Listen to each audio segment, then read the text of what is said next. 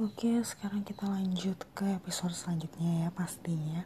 Tadi gue udah bahas tentang uh, pada saat kita setelah lulus dari SMP. Jadi memang gue sih ngerasa memang kedekatan gue sama si A itu lebih bisa dibilang lebih intens lagi setelah gue lulus dari SMP sih.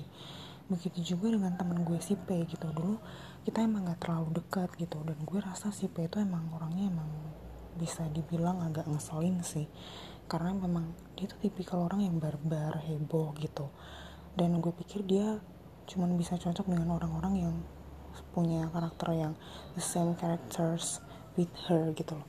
Ternyata enggak gitu dan ternyata dia cocok dan malah bisa temenan dekat sama kita sama gue sama si A gitu. Dan memang gue sih mengaku bahwa gue bukan tipikal orang yang barbar atau terlalu banyak ngomong atau gimana. Gue sih seperlunya aja gitu kalau gue penting ya pasti gue akan bicara. Banget kalau nggak penting ngapain gue buang-buang waktu buat bercanda atau apa pun? Dan sekali lagi gue mau ngomong kalau uh, yang membuat gue bisa match sama teman gue si A ini khususnya gitu. Karena memang kita nggak nggak tahu kenapa emang gue kalau punya temen yang gue rasa deket itu berarti dia adalah temen yang memang punya satu pemikiran yang sama gitu loh.